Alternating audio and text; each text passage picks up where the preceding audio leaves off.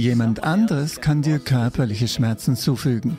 Mental wird jeder Schmerz von dir verursacht und von niemandem anderen außer dir. Wenn sie dich nicht mit irgendetwas stechen, sie stechen dich mit einem Dolch, musst du weggehen.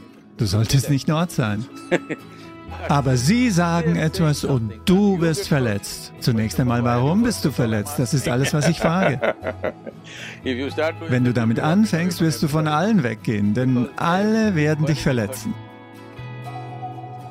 Es gibt keinen perfekten Menschen, der dich nicht verletzen wird. Du magst es nicht, in einer bestimmten Atmosphäre zu sein, nicht weil es dir Schmerzen bereitet, sondern weil bestimmte Atmosphären es dir nicht erlauben, effektiv zu sein.